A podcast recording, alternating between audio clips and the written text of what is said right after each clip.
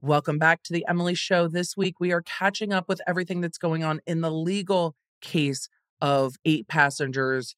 Well, the eight passengers YouTube channel regarding Ruby Franke, her business partner, Jodi Hildebrandt, and a lot of questions surrounding Kevin Franke. Will he be charged with anything or will he not?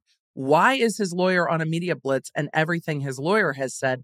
And did he really want his oldest daughter arrested for robbery and or burglary and we're going to take a look at that body cam footage to see what happened in an interaction after the search warrants were issued in the arrest of Ruby Franke for child abuse. So, that is what we are covering today. But if you want to make sure dinner is covered, I have to recommend you to Green Chef. It's literally cooking right now while I'm recording this episode and it's wafting into my office. Green Chef is the number one meal kit for eating well. Feel your best during this busy fall season with delicious, nutritionist approved recipes featuring clean ingredients and get 60% off with our link down below and free shipping using code 60 Emily Baker at greenchef.com slash 60 Emily Baker. Let's get into today's episode. Welcome to the Emily Show. I'm Emily D. Baker, the internet's go to legal analyst and big fan of the cursey words. I've been a licensed attorney for over 17 years. I'm a former prosecutor, and I break down the legal side of pop culture and entertainment stories we can't stop talking about. We should just get into it. Let's go.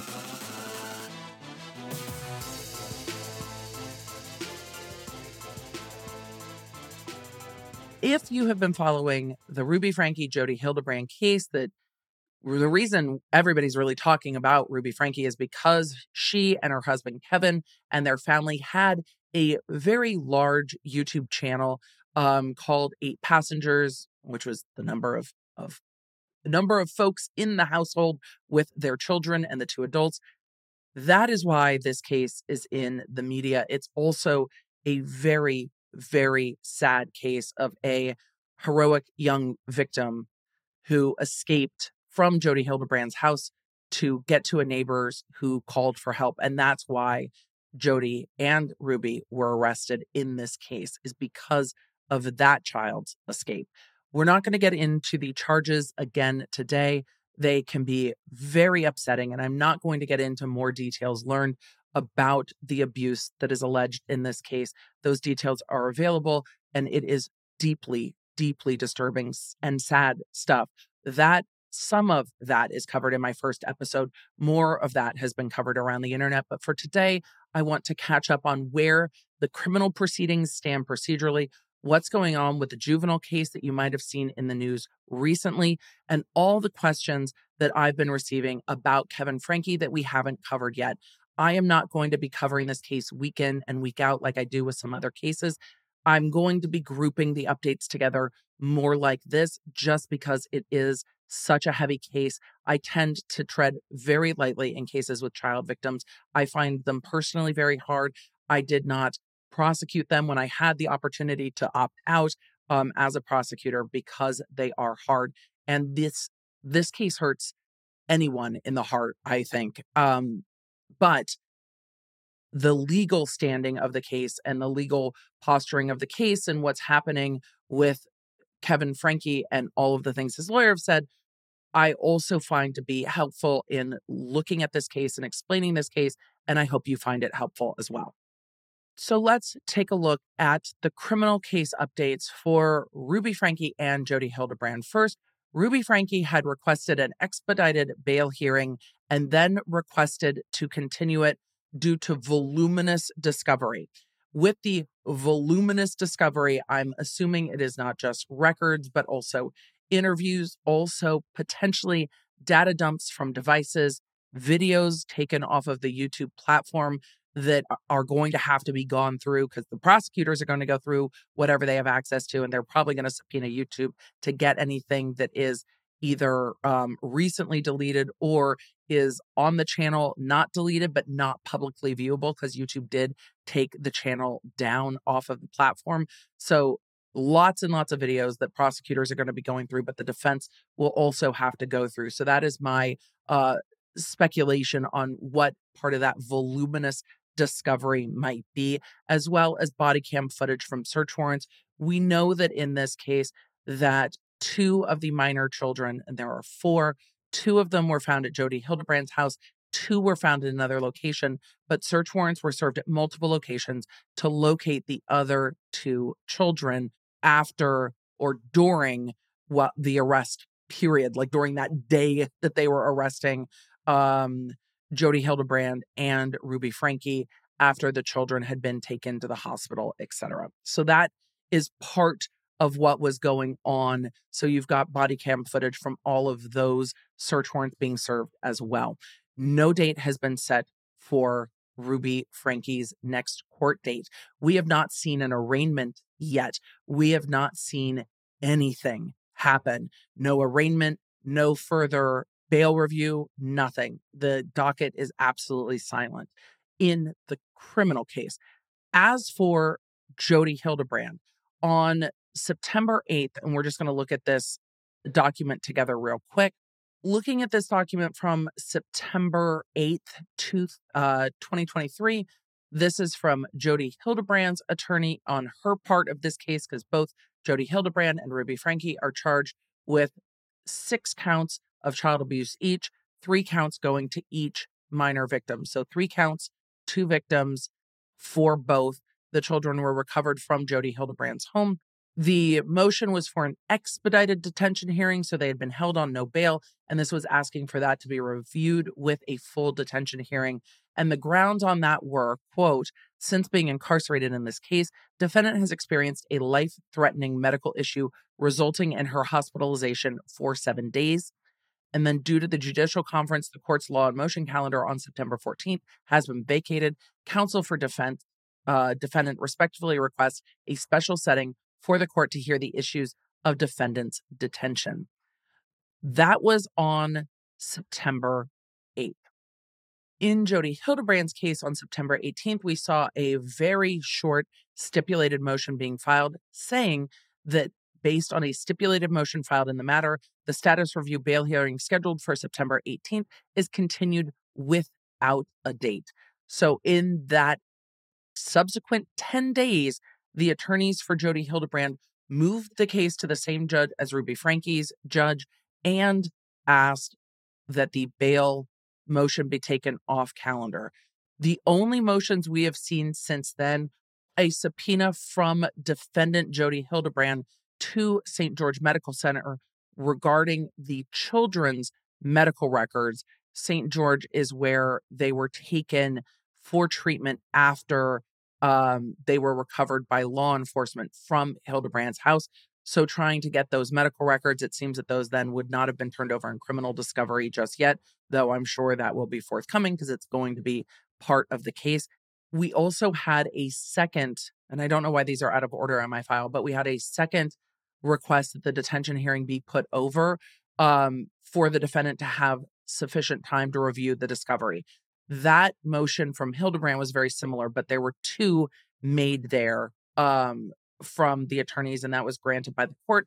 And again, there are no dates in the criminal case at this time. But what has been ongoing is the juvenile case, and we're going to talk about that right now. The juvenile case, and the reason I call it the juvenile case is because it's pending in juvenile court. It is more of a family law case. It's regarding uh, the care and custody of the four minor children in this case. Obviously, their mother is incarcerated. And we're hearing from the lawyer, we'll get into this more later, that the father has been out of the home for over 13 months. The children are currently within the custody of the state, meaning that they are placed. Um, I'm not exactly sure where they are placed, but they can be cl- placed in state custody, foster custody, but they have been placed by the state, not with family at this point. The attorney for Kevin Franke has said that he wants the children to be placed with family ideally with Kevin Franke. Those initial proceedings were open to the public. So you saw some reporting out of early proceedings that I am not going to get into here, but you saw some early reporting out of initial hearings regarding the children and regarding statements made by Ruby Franke during those hearings. Those hearings have since been sealed. So there will be no public access to these hearings and no public access to the documents filed in that case, determining where the children should be, how the children should be, and um, the safety of those children. There is a hearing coming up on that case for October 17th, and we will see what happens. But we know that Kevin Franke is pushing to have the children with him. We're going to talk about in a little bit everything going on with Kevin Franke and whether or not he could be charged down the line and all of all of the kind of pros and cons of that from a perspective of can he be charged or not charged and what's going on there. But these proceedings are continuing on in the juvenile court for the care and custody of those four minors and where they will be placed. I think there is probably um, concern, this would be my speculation, from the prosecutor's perspective and potentially from the defense as well, that if Kevin Franke is going to be a witness in this case, if he is not charged ever with anything, should he have care and custody of the children when he's been out of the home for at least a year, um, hasn't been with the children during that period of time, and there's always concern about what he may or may not say to the children when he is taking care of them with this ongoing case against their mother. So, all in all, I'm glad the custody proceedings and the juvenile court proceedings have been sealed. I was quite surprised that they were so public. Most proceedings in court revo- involving minors, where the minor is kind of the subject of the case, are sealed um, for their protection. Of course, when they are victims in a criminal case, that is not going to be sealed. If they are the defendants in a criminal case, that is generally sealed. So when you're dealing with juvenile court from a criminal perspective, that's generally sealed. In Utah, juvenile court um, is uh, functioning in kind of the family law of where the children are going to be and what the parental rights are going to be, et cetera. So we know that Ruby Franke has been transported to attend that hearing later this week um, from custody and is attending those hearings while she is in custody and while these charges are pending. So that's what's going on regarding custody that is playing out in juvenile court not in the criminal law sense, in the family law sense. I'm glad it's sealed. I advocate very strongly for courts being open, but when it is subject and dealing with the placement of children who are also um, victims of crime, we have to have, I think, that level of protection and sensitivity within the system to make sure that not everything is public. It's also a very high profile case. So knowing exactly where the children are, I don't know if is helpful. Having every single detail of those proceedings um, recorded to the public and then whatever treatment the children may need, not just physically, but also mentally, also, I think, doesn't need to be a matter of public record. It doesn't illuminate the criminal proceedings in any way. And it feels very invasive when you are dealing with minor children recovering from uh, parental or alleged at this point parental abuse, though we know the children had physical injuries that they obtained while in the home. But the charges have not played out through the court system yet. Let's talk a bit about Kevin Franke, the father of these children, and why he hasn't been charged. And did he really try to have his older daughter charged with burglary? But first, we need to thank our next sponsor. Thank you to our sponsor, Honeylove. It is fall, and at least for me, sweater weather is finally here.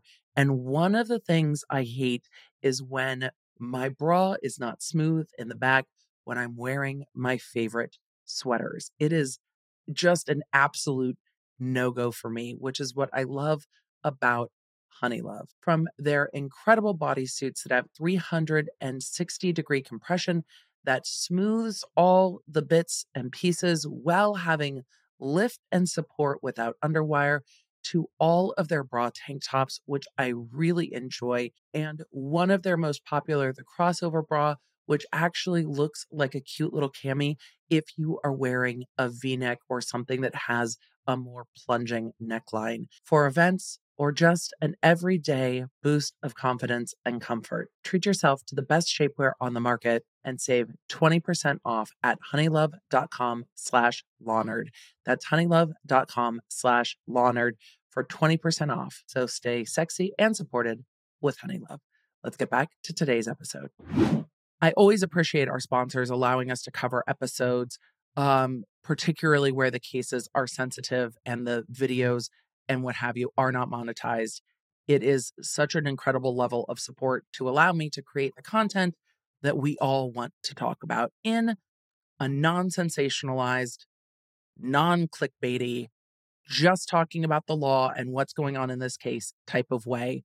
It really, for me as a creator, is very supportive. And I hope it's the kind of coverage that you appreciate as an audience. So, what's going on with Kevin Franke? For the audio audience, I'm going to talk it through a little. We're going to watch a bit of a body cam footage and talk about what happened at the home. I'm going to give you some background on that and I will talk you through the video. It really is just body cam footage. Hearing what is said, I think is much more helpful than necessarily seeing Kevin Franke putting boxes in the trunk of his car. A little bit of background leading up to this body cam footage. And some of this is coming from reports from the Freedom of Information Act request that got the incident report that this body cam footage is connected or related to. So the incident report uh, being reported by, I think Fox News was the first to report it, and then other other outlets as well, indicates that the incident report shows that Kevin Franke called law enforcement on September 1st after the search warrant was served in that home looking for two minor children who were found at another location, not in the home that Kevin Franke and Ruby Franke had shared before Ruby Franke and the kids were apparently down with Jodi Hildebrand. He stated that the door had been kicked in and damaged and electronics were missing. In that incident report, he told law enforcement that the oldest daughter, Shari Franke, um, was the one he believed that came into the home. He stated she's not allowed in the home and believes that she entered unlawfully and wants her charged with burglary. That's what the incident report says. That's what's noted by police based on what Kevin Franke would have told them. Can police reports be wrong? Yes. Is that somebody's, you know, in taking what he's saying and writing it down? Yes. Is it an audio recording? No, it's a written recording of what he said. What's interesting to me, though, is that even though his lawyer says no, he didn't want his oldest daughter arrested, which is a lot of what the headlines are saying, the body cam footage, well, let's talk about the body cam footage. Let's talk about what um what you think the body cam footage shows when he is asking law enforcement about the electronics that he says were taken out of the home. The notes from law enforcement in the incident report also indicate that this is the older daughter. This had been her home. And, you know, is she really not allowed in the home? Is this something that law enforcement needs to figure out? Or is this something that that really he needs to figure out with his oldest daughter, who is not a minor, but is his oldest daughter. So let's go take a look at that body cam footage real quick. So for the audio audience, that is what you're going to hear now. And it shows Kevin Franke in what appears to be a parking lot. I'm assuming it's the parking lot from the police station because what has been reported is that the oldest daughter, Shari, dropped the electronics off at the police station and then the police turned them back over to him. The note on the video is that this was released under the Utah Government Records Access and Management Act ordinance, released to uh, KUTV, who has done really excellent local reporting on this case. There you go. The uh, officer wearing the body cam is handing over bins that have what looks like some journals and some books and some electronics in them, saying, There you go. And Kevin Franke is putting them into the back of a vehicle.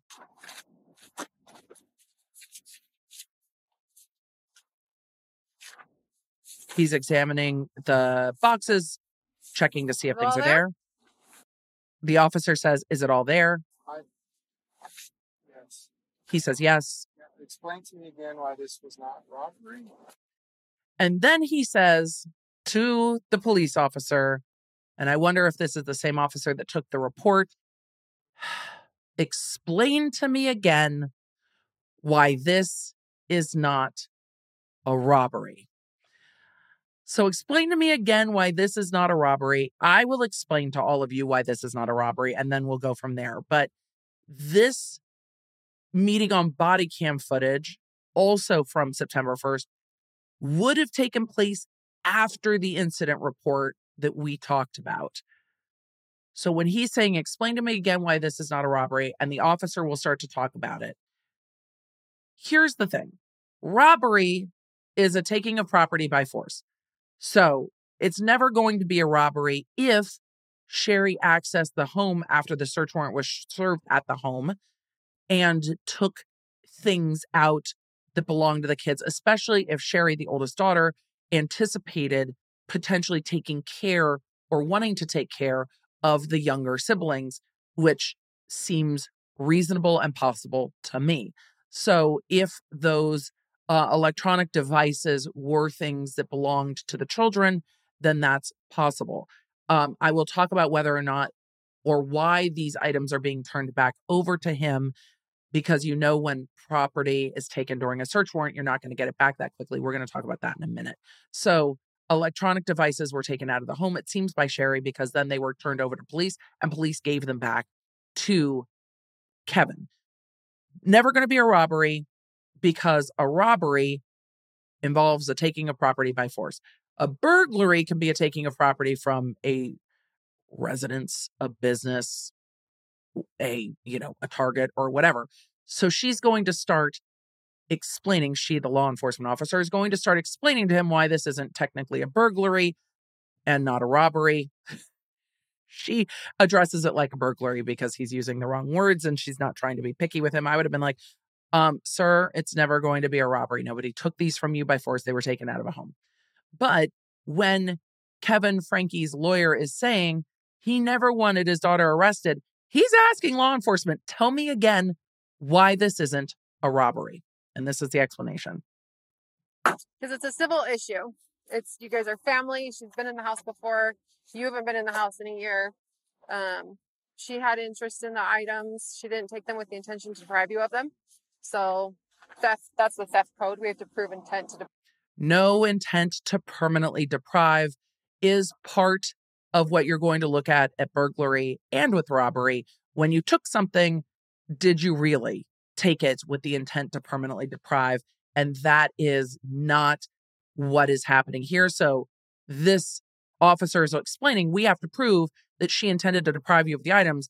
And it seems like law enforcement was like, hey, he's saying that you took electronics. And she's like, okay, here, take them back. Um, is fine. Will this come up in the custody case? Perhaps. We have to prove intent to deprive you of the items. Um, and that wasn't her intent in having them. So the detective sergeant said that we're not going to charge her for anything. The officer explained to Kevin Franke the detective sergeant said that we're not going to charge her for anything. So law enforcement is explaining to Kevin Franke again, we're not going to charge your eldest daughter for taking these items out of your house, which also substantiates what is being reported that was in the incident report that he wanted charges brought for burglary. And he asks again when he picks up the items, tell me again why this isn't something that's a charge. And they say, we're not going to charge her for anything. His response is a quizzical look.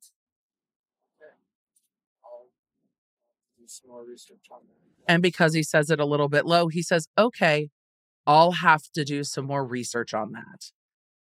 Mm-hmm. Doesn't take law enforcement at their word says, I'll have to do some more research on that, on some more research on why his daughter is not being charged with burglary. No, there's no intent to deprive. So if you're really worried about the items being taken and the items have been returned, what is the continued problem here? The items have been returned You're welcome to do that. If you want to follow up with their detective. So Another officer says, You're welcome to do that. If you want to follow up with the detective, you may do so. Yeah, he'll be here on Tuesday. His name's Sergeant McCoy. And then they're telling him who he can You're welcome. Take care. who he can inquire further to. And that is the end of that body cam footage, obtained by KUTV. So the incident report and the body cam footage both clearly indicate to me that he was curious about pursuing charges for taking items out of the home. And when you initially see the items, it looks like a laptop, a number of journals, and things like that. Here is the other question I know that you are probably wondering why weren't these things taken in a search warrant? I have not seen the search warrant for the homes other than the home where the minor victims were recovered from. I have not seen the search warrant returns on those either. So, and I don't think they are publicly available, the search warrants from the other properties.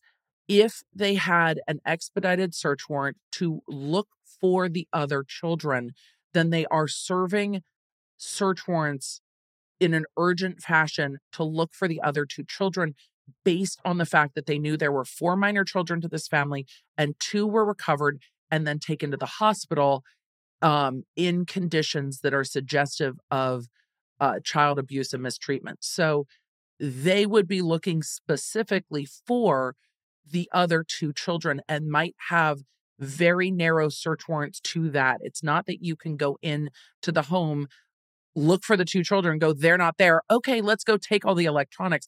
Law enforcement can't go outside the bounds of those search warrants. So if they were just to locate those children, then they are not searching for other evidence um, and digital evidence of anything. They might have been able to look for things that connect to the way that the children were found, the condition the children were found in. Um, we know tape was involved. So, tape, for instance, might be on there, but they might not have had enough probable cause at that time to extend that search warrant to electronics and all electronics in a household.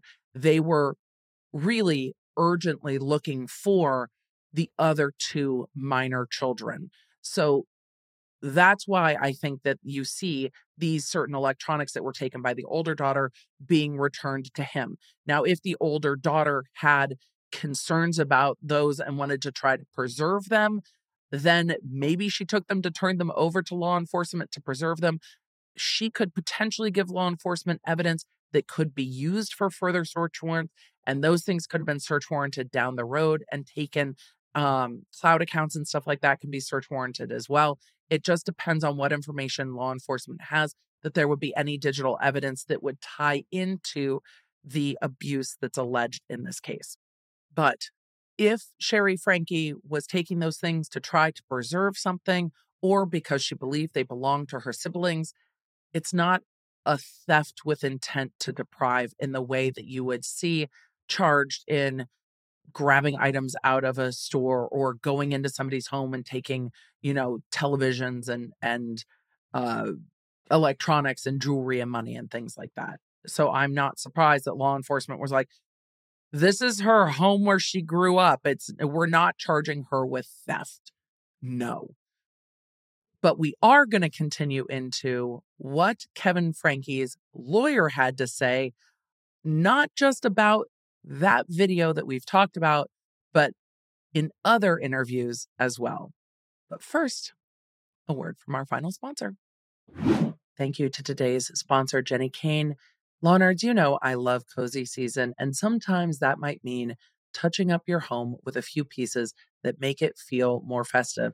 What I love about Jennie Kayne is all of the pieces can elevate your home for the holidays. So, whether it's new dinnerware or simply a new tablecloth, Jennie Kayne Home has you covered. And if you're really ready to just get cozy, they have incredible hand poured scented candles and are made in Los Angeles, or a few new pillows. You can never have too many, or just a throw to get cozy under.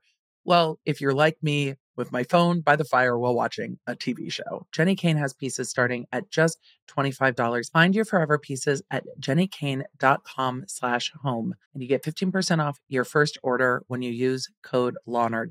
That's Jennie Kayne, J-E-N-N-I-K-A-Y-N-E dot com slash home, promo code LAWNERD to get 15% off your first order. It's time for cozy season, Lawnerds. Let's get back to today's episode. Kevin Franke's lawyer has had quite a lot to say. He's been on like the Today Show, he's been on numerous podcasts. He has stopped for interviews outside of the juvenile court proceedings. Uh, I agreed with a lot of what he said after one of the juvenile court proceedings, where he's like, I don't understand why these proceedings aren't sealed. And I'm like, sir, I also don't understand why the proceedings weren't sealed.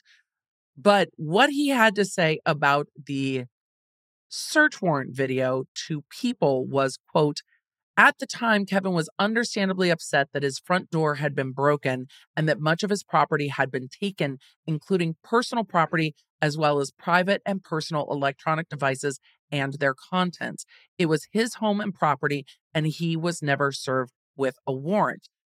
Moreover, this allowed other third parties who did not live at the home access to his home and property, and of which they took advantage. So let's talk about the first part of the statement real quick. They're indicating this is Kevin Franke's home. It's my understanding that this was the family home and that he had not lived there for 13 months. Yes, it is still his home in the fact that this is where he had lived, but he was living separate and apart from the family to the point that his lawyer, in another statement, said that he had no idea that Ruby was down in another part of Utah with Jodi Hildebrand and the children had no idea um, that they weren't at this home where law enforcement served a warrant to go and look for the other children. And sometimes when law enforcement does that, they will kick in your door, especially if they are concerned about the safety and welfare of the occupants therein. And given the condition that the recovered victim minor children were in, I would not be surprised that law enforcement um, kicked the door in. But it also seemed that at that time, no one was home. Um, so when Shari Franke went to access this home, it seems that the door had been broken. And, you know, Kevin Franke was upset that they had gone into the home. Okay. The lawyer all goes on to say in his statement notwithstanding what he considered to be a significant and hurtful violation of the sanctity of his home and property, Kevin has taken an ameliorating and healing path. He has taken no action adverse to the police and continues to strengthen the bonds between he and all of his children. I don't think he's in contact with any of his children, so I don't know how he is strengthening the bonds with his children or at least his minor children. Again, um, Shari Franke is, I believe, 20. And then there is a son who is right over the age of 18 or 19. So there are two adult children. I don't know how that relationship is going in light of the video where he was very upset that um no one was being charged with what he called a robbery. So I don't know if he's taking a healing path and it says he's taken no action against law enforcement.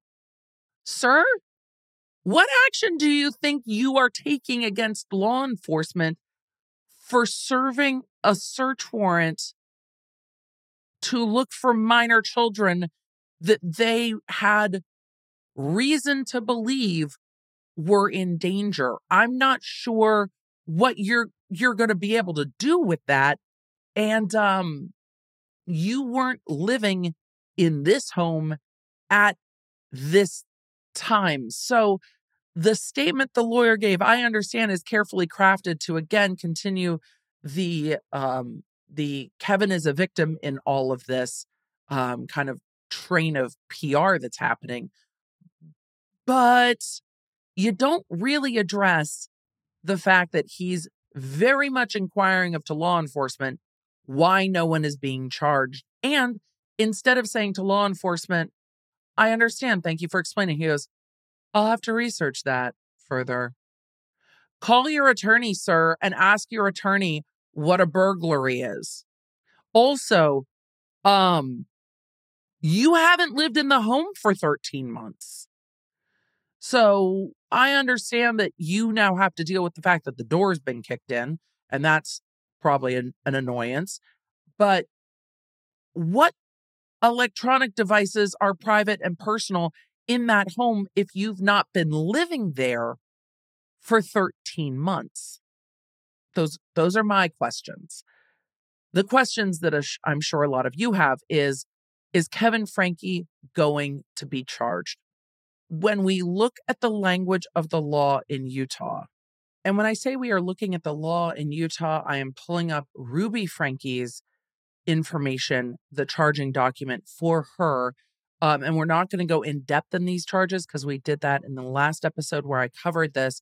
But when they talk about the defendant in each case, they said the defendant intentionally or knowingly inflicted or having the care or custody of such child caused or permitted another to inflict serious physical injury.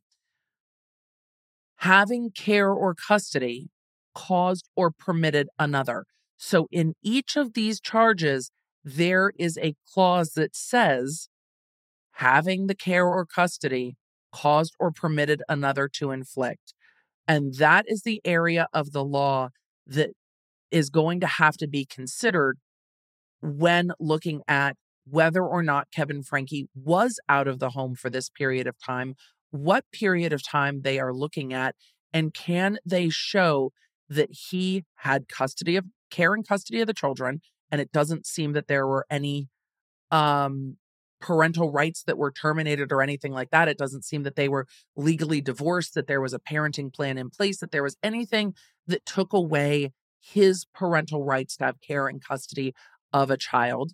Though I wonder if he will argue that he did not have care and custody because Ruby was keeping the kids um, with Jodi and that Jodi had interceded in the family and caused them to be more separate. And so, therefore, he didn't truly have care or custody of the children, even though he's still their father with parental rights. Um, that he permitted another. So, did he permit someone to perpetrate this on his kids? And what did he know? And I think as they continue to build this case and look at this case, because there are two other minor children, and we don't know if charges will be brought or if there are any reasons why charges should be brought as to those other children.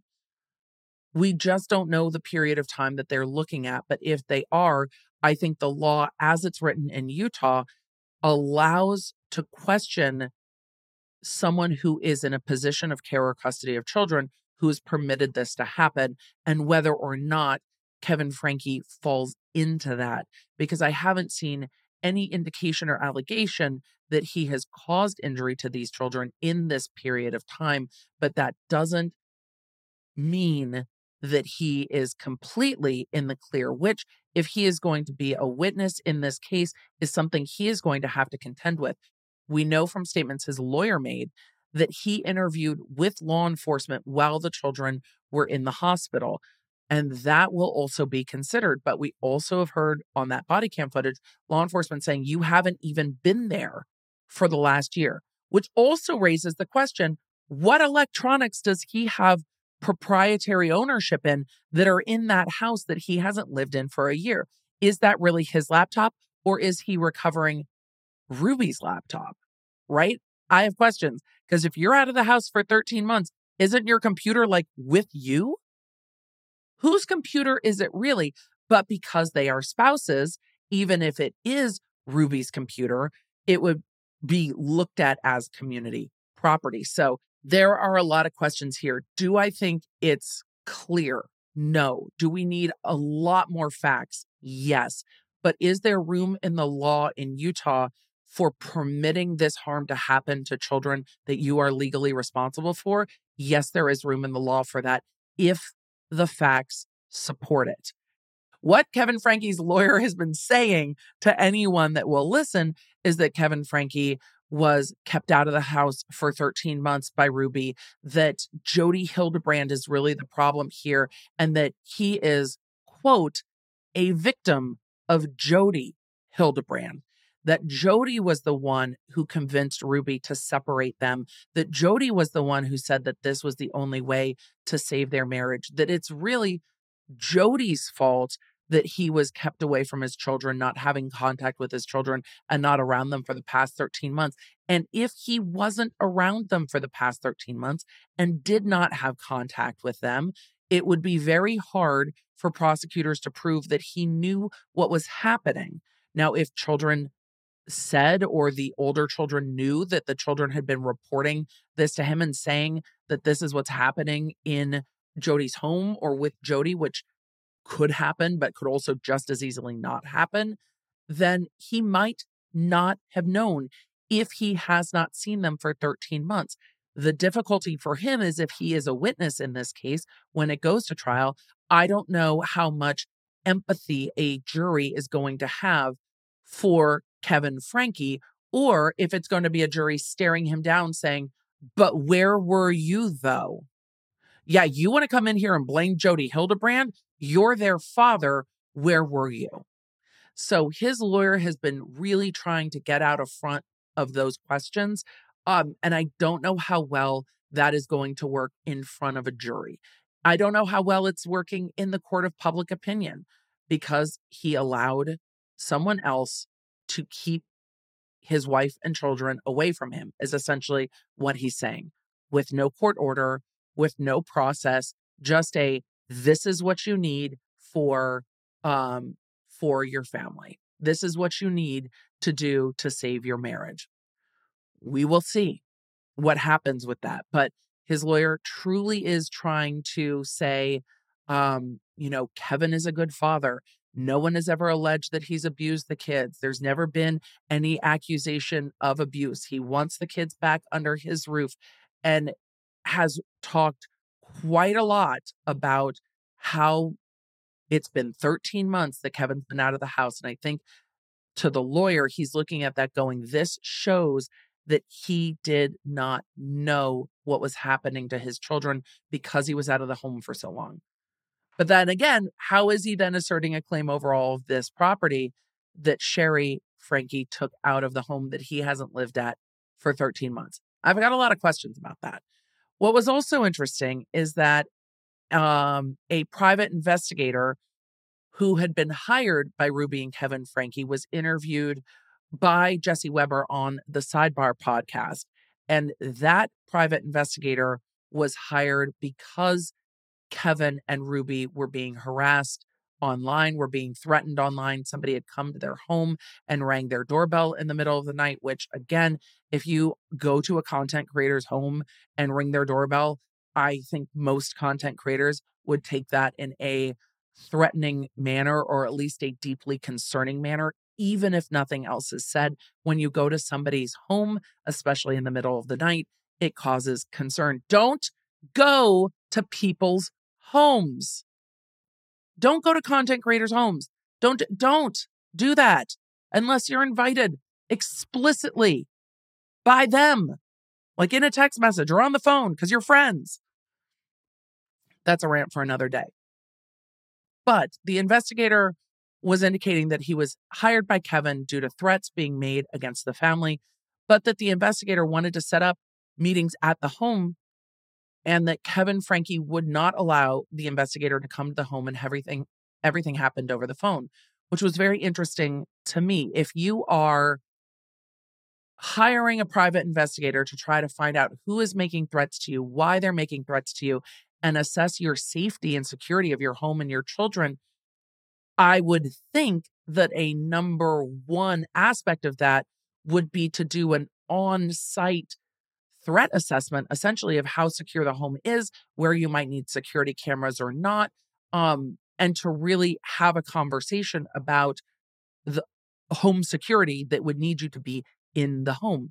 So I thought it was interesting in this interview that the investigator said, you know, I normally do in home visits with all of my clients because you've been hired as a private investigator to help deal with threats to your physical safety that this investigator was not allowed over to the home and everything was done over the phone.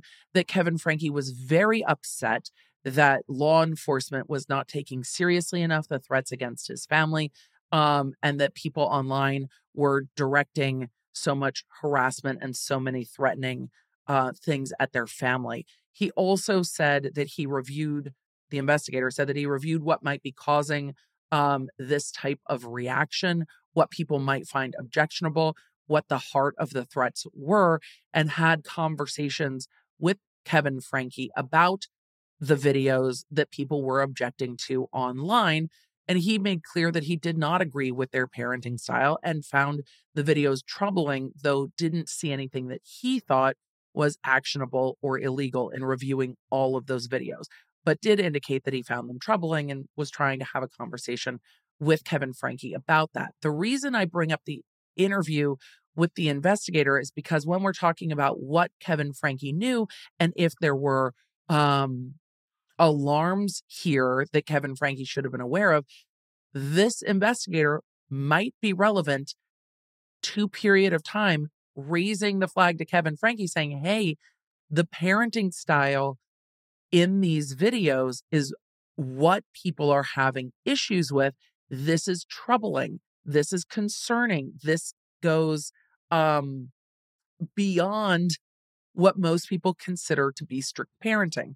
This goes outside of those boundaries. And that's why you're seeing such a large response to it online um, and even a petition online uh, regarding that. So that might be very interesting either in the criminal trial or when it comes to sentencing that these parents had had others point out to them what was concerning.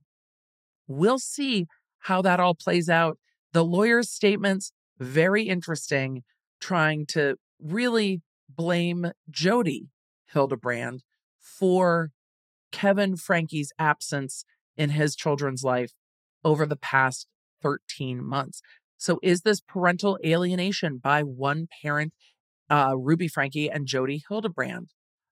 It will be interesting to see. And if that is the case, where Kevin Franke can show, look, this is everything we were saying in text, and Ruby was saying, uh, don't be here and don't contact the children, then it's very unlikely that Kevin Franke can or will be charged because it would be very, very difficult to prove. Now, you guys know that um, I record a lot of these with our members, and I know that our members have questions about this episode. Uh, they got their alert in the Law Nerd app, came on over as we were recording. So we're going to take a look at some of those member questions right now. Troublemaker Baker in the chat said, Shari doesn't live in the home either. So why did the police let her take those things? From my understanding of reading the reporting about the incident report and seeing it, it seems that, and the lawyer's statement, it seems that she entered the home after the search warrant was completed and took those things out of the home. I don't know if law enforcement let her come in and take them, but also when you have a 20 year old saying, This is my home, I don't know if law enforcement would have questioned that. Like, oh, no, I don't live here, but this is, you know, my family home. I don't know if they would have questioned that. The timing seems, based on the lawyer statement, that she came in after law enforcement was done with those search warrants. So it, hopefully that clarifies that. Sabetti in the chat asked, What would happen if Ruby Franke implicates her husband? That would be very interesting if she did. However, there isn't any evidence that he was staying with Jodi Hildebrand, where the two children who are the victims in this case were recovered and located. And it seems that digital evidence will also support that he was out of the home for 13 months.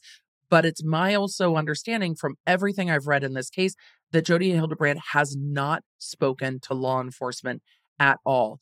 So that Ruby Franke has not spoken to law enforcement at all. Now, if she gets to trial and does that, it might be sort of an empty chair defense where you point at the person that's not there and say, that's the person responsible for it. They didn't even charge the husband, but it's him. Um, he did this and he did that. I don't know how well that would play given the facts surrounding this case, but we will see what happens. Lynn asked Since Shari had the computers and turned them into the police, could the police have imaged the computers before returning them to the father? Not without a search warrant to do so. It seems from everything in this case that Shari had taken the things out of the home on September 1st, the same day this all went down. When Kevin Franke discovered that they were taken from the home, he reached out to law enforcement and they arranged for him to get the items back at the police station that same day. So, if law enforcement is going to image anything, they would have had to have a search warrant to do so. And there's no indication that they did have a search warrant to do that on September 1st and returned those items to him. Casey Cat asked, Can Kevin be charged for what was going on in the home before he and Ruby separated? It seems to me that everything we have in this case is stemming from the police interaction with the two victim children on August 30th. It doesn't seem that they have tied things back further. With young children, that can get particularly difficult because time gets really squishy. So, when you are looking to go back in time, uh, especially beyond a year, it can be very difficult to solidify when certain things happen unless there had been uh, something like, and I am not saying this is happening in this case, uh, but if there is something like injuries that had uh, been treated at the hospital and then they are pulling together medical records from different places and then putting together a pattern and charging things further back because then police are like, you know what, this might not have been a fall off of a bike. This might have been something else. That can happen if there is documentation of it. It gets much harder based on retelling alone, depending on what the children might have said in interviews, how good their memory is, um, how much they are able to tie things to dates, which can be very difficult for particularly young children, but for anyone, um, especially under stress or duress, that can be difficult. So, could it happen? Possibly. Is it likely? No, especially with children this young. Again, unless there is more documentary evidence that would support that. So hopefully that helps. And then C. Dan Run asked Are YouTube videos of Ruby Franke admitting to mistreatment of her children allowed to be used as evidence? I hate to be a lawyer on this one and say it will depend, but it will depend on how this case moves forward and how, if this goes to trial, how evidence will be presented at trial but it is possible that those things can come in. They are admissions and might be used as prior admissions, but it's really going to depend on exactly what is said on those videos. If those videos are recovered from an authenticated source, like in a search warrant um, or subpoena from YouTube, etc. So it is possible. Are they going to be able to just take a video down that might have been reposted on another channel? or on a Reddit or something like that, that gets more difficult to authenticate them. So there are two parts of that inquiry. Is it going to be relevant, admissible evidence? And is it going to be authentic evidence? So those are the two hurdles to what can be used in trial. And it just is going to depend on how this case plays out. It might not be needed um, in this case, or it might be used in rebuttal, depending on how this case proceeds forward. And then Carrie Ann asked, Will the sealing of the child welfare case have any effect on the criminal trial? No, not at all. It protects the the children, it protects their records, it protects things that really I personally believe should be private as they are going through this. So no, I don't think we will um we will I don't think why are words hard? I don't think that sealing will have any impact on the criminal case whatsoever. Um, and if that question is more towards, do we think that the criminal case could be sealed down the road? Well, there will probably be documents that are sealed or certain things that are sealed relating to the children. I don't think the overall case will be sealed in its entirety. It is extremely um, unlikely. You have the constitutional right to a public trial. So some things will always be in the light of the public, though some things dealing with sensitive victims may be sealed from public view. There may or may not be cameras allowed, but that doesn't mean that the public won't be able to go in and watch these proceedings happen. So if it was meant in two ways, I hope I asked it in two ways. And with all of that, Law Nerds, thank you so much for being here for another episode of The Emily Show. Raise your glass with me. Today I have a mega mug. Um, and if you are on audio, you will have to come over to the video to see the mega mug. It's in the Law Nerd shop, but we have a mega mugs. So may your Wi Fi be strong. May your toilet paper be plentiful. May your fall be glorious and pumpkin spice exquisite. Unless you're not into pumpkin spice, you know, asterisks, your mileage may vary on that well wish. May your family be well and may the odds be ever in your favor. I will see you in the next one.